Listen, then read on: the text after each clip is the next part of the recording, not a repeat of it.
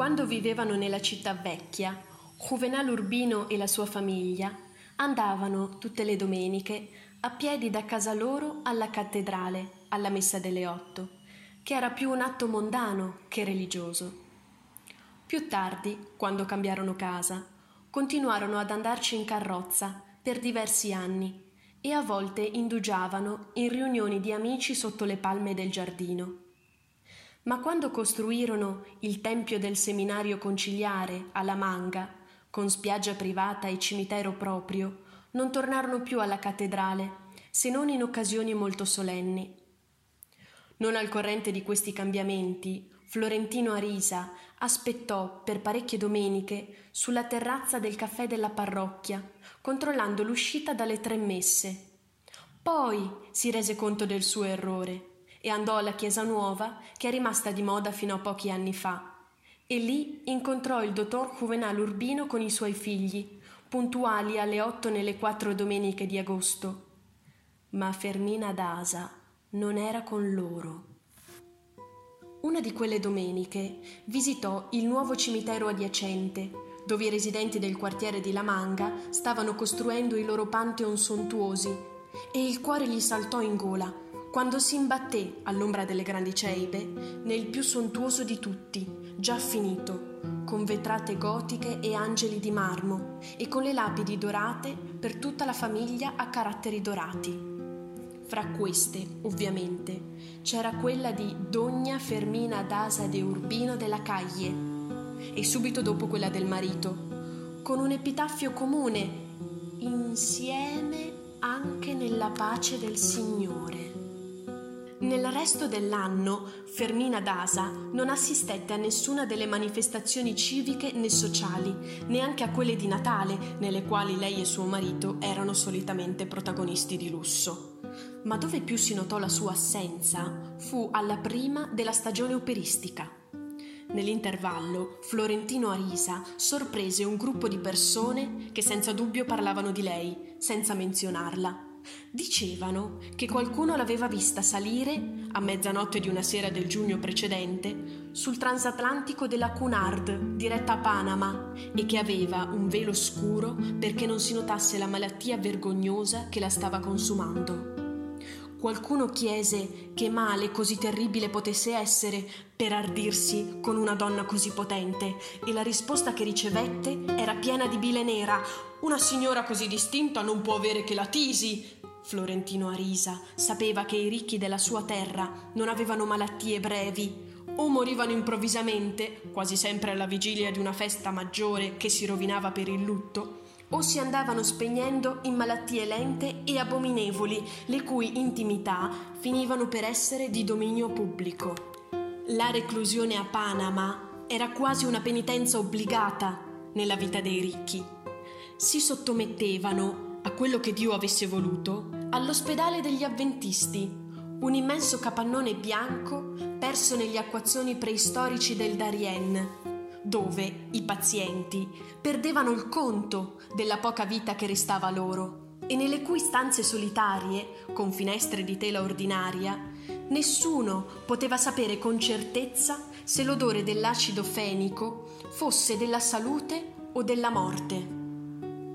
quelli che si ristabilivano tornavano carichi di regali splendidi che distribuivano a piene mani, con una certa angoscia, per farsi perdonare l'indiscrezione di essere ancora vivi. Qualcuno tornava con l'addome solcato da punti barbari, che sembravano fatti con spago da calzolaio, si sollevavano la camicia per mostrarli a chi li veniva a trovare, li confrontavano con quelli di altri che erano morti soffocati dagli eccessi della felicità. E per il resto dei loro giorni continuavano a raccontare e a riraccontare le apparizioni angeliche che avevano visto sotto gli effetti del cloroformio. Nessuno, invece, conobbe mai l'aspetto di quelli che non tornarono. E fra questi più tristi, quelli che morirono confinati nel padiglione dei tisici, più per la tristezza della pioggia che per i fastidi della malattia. Se lo avessero fatto scegliere, Florentino Arisa non avrebbe saputo cosa preferire per Fermina Dasa, ma prima di tutto preferiva la verità, anche se insopportabile, e per quanto la cercò non riuscì a trovarla. Gli sembrava inconcepibile che nessuno potesse dargli almeno un indizio per confermare la versione. Nel mondo dei battelli fluviali, che era il suo, non c'era mistero che potesse conservarsi, né confidenza che si potesse tenere al sicuro. Nessuno però aveva sentito parlare della donna dal velo nero. Nessuno sapeva niente, in una città dove si sapeva tutto e dove molte cose si sapevano anche prima che succedessero, in particolar modo le cose dei ricchi. Ciò nonostante, nessuno aveva nessuna spiegazione per la sparizione di Fermina Dasa. Florentino Arisa continuava a fare la ronda alla manga, ad ascoltare messe senza devozione nella basilica del seminario, ad assistere a manifestazioni civiche che non lo avrebbero mai interessato in un altro stato d'animo, ma il passare del tempo non faceva che aumentare la credibilità della versione. Tutto sembrava normale nella casa degli Urbino, salvo la mancanza della madre. Fra tante indagini trovò altre notizie che non conosceva o che non andava cercando, fra le quali quella della morte di Lorenzo Dasa nella campagna cantabrica dove era nato.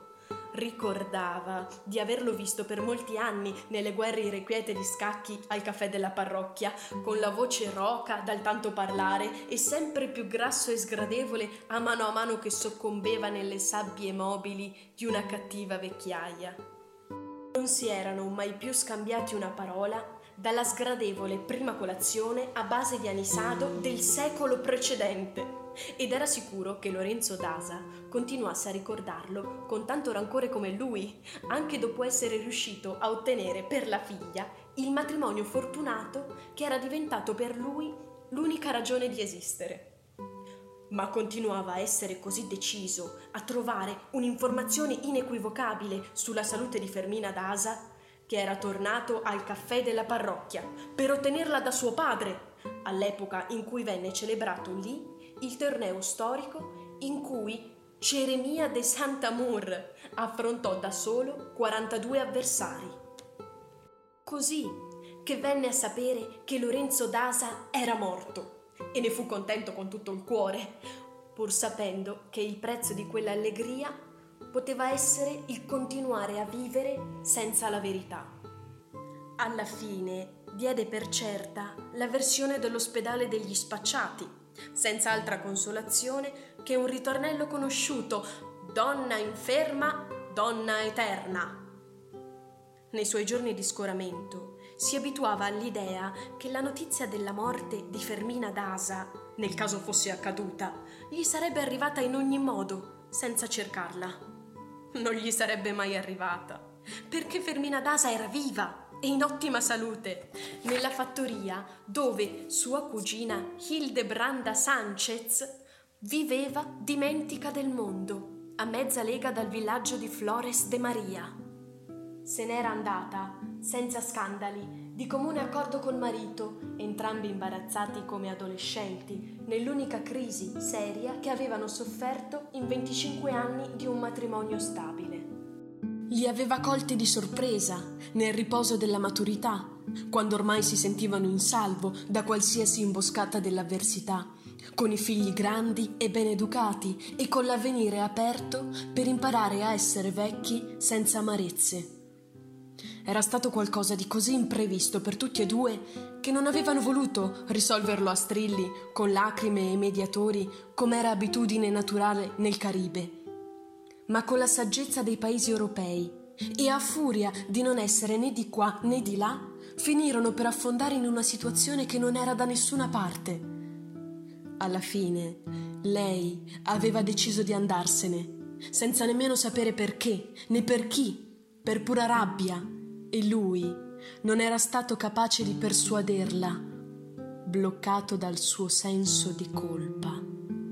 Fermina Dasa, in effetti, si era imbarcata a mezzanotte con la massima segretezza e a viso coperto con uno scialle da lutto, non però su un transatlantico della Cunard con destinazione Panama, ma sul piccolo battello regolare di San Juan de la Ciénaga, la città dove era nata e dove aveva vissuto fino alla pubertà e la cui nostalgia si faceva sempre più insopportabile col passare degli anni. Contro la volontà del marito e le abitudini dell'epoca, non si era portata altro accompagnatore che una figlioccia di quindici anni che era stata allevata con la servitù di casa sua, ma avevano avvisato del suo viaggio i comandanti delle navi e le autorità di ogni porto. Quando prese la decisione impulsiva, annunciò ai figli che se ne andava a calmarsi dalla zia Hildebranda, ma era decisa a fermarsi. Il dottor Juvenal Urbino conosceva molto bene il suo carattere forte ed era talmente afflitto da accettarlo con umiltà come un castigo di Dio per la gravità delle sue colpe. Ma non si erano ancora perse di vista le luci della nave che già tutti e due erano pentiti delle loro debolezze. Nonostante avessero mantenuto una corrispondenza formale sullo stato dei figli e altri argomenti relativi alla casa, passarono quasi due anni senza che né l'uno né l'altra trovasse una via d'uscita che non fosse minata dall'orgoglio.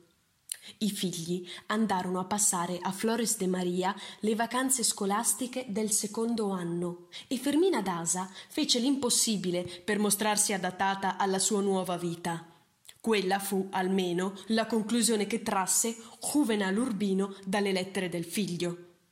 Per di più, in quei giorni andò da quelle parti in gita pastorale il vescovo di Rio Acia, montando solennemente la sua famosa mula bianca con gualdrappe ricamate d'oro. Dietro a lui vennero pellegrini di regioni remote, musicisti con fisarmoniche, venditori ambulanti di cibi e amuleti, e la fattoria fu per tre giorni piena in modo strabocchevole di invalidi e di spacciati che in realtà non venivano per i sermoni dotti e le indulgenze plenarie, bensì per i favori della mula, di cui si diceva che facesse miracoli di nascosto dal padrone. Il vescovo era stato molto di casa dagli Urbino della Caglie fin dai suoi anni di prete e un mezzogiorno se ne scappò via per andare a pranzare nella fattoria di Ildebranda. Dopo il pranzo, in cui si parlò solo di argomenti terreni, prese da parte Fermina d'Asa e volle ascoltarla in confessione. Lei si rifiutò in un modo amabile ma fermo, con l'argomento esplicito di non avere niente di cui pentirsi. Anche se non fu quello il suo proposito, almeno cosciente, restò con l'idea che la sua risposta sarebbe arrivata dove doveva. Il dottor Juvenal Urbino era solito dire, non senza un certo cinismo, che quei due anni amari della sua vita non erano stati colpa sua, bensì della cattiva abitudine che aveva sua moglie di odorare i vestiti che si toglieva la famiglia e quelli che si toglieva lei stessa, per sapere dall'odore se bisognasse mandarli a lavare anche se a prima vista sembravano puliti. Lo faceva fin da quando era bambina e non aveva mai creduto che si notasse tanto finché suo marito se ne accorse la stessa prima notte di matrimonio. Si accorse anche che fumava almeno tre volte al giorno, chiusa nel bagno, ma questo non gli richiamò l'attenzione, perché le donne della sua classe erano solite rinchiudersi a gruppi a parlare di uomini e a fumare e anche a bere acquavite a mezzi litri, fino a restare stese per terra con una sbronza da muratore. Ma l'abitudine di annusare tutti i capi di vestiario che trovava sul suo passaggio non solo gli sembrò inopportuna, ma pericolosa per la salute. Lei lo prendeva come uno scherzo, così come prendeva tutto quello di cui non voleva discutere, e diceva che non era per semplice ornamento che Dio le aveva messo sulla faccia quel naso premuroso da rigogolo. Una mattina Mentre lei era fuori a far compere, la servitù sconvolse il circondiario alla ricerca del figlio di tre anni, che non erano riusciti a trovare in nessun nascondiglio della casa. Lei arrivò in mezzo al panico, fece due o tre giri, come un mastino che segue le tracce, e trovò il figlio, addormentato, dentro un armadio, dove nessuno aveva pensato che potesse nascondersi. Quando il marito, attonito, le domandò come avesse fatto a trovarlo, lei gli rispose per l'odore, della, per l'odore di cacca. La verità è che l'odorato non le serviva solo per lavare la biancheria o per trovare bambini perduti. Era il suo senso di orientamento in tutti gli ordini della vita e soprattutto della vita sociale. Juvenal Urbino se n'era accorto diffusamente in tutto il suo matrimonio, soprattutto all'inizio, quando lei era la forestiera in un ambiente predisposto contro di lei da 300 anni e tuttavia nuotava fra rami di coralli taglienti senza urtarne nessuno, con un dominio del mondo che non poteva essere solo un istinto nat- soprannaturale. Quella facoltà temibile, che poteva ugualmente avere origine in una saggezza millenaria, così come in un cuore di pietra, ebbe il suo momento disgraziato una domenica sfortunata, prima della messa quando Fermina d'Asa annusò, per pura abitudine,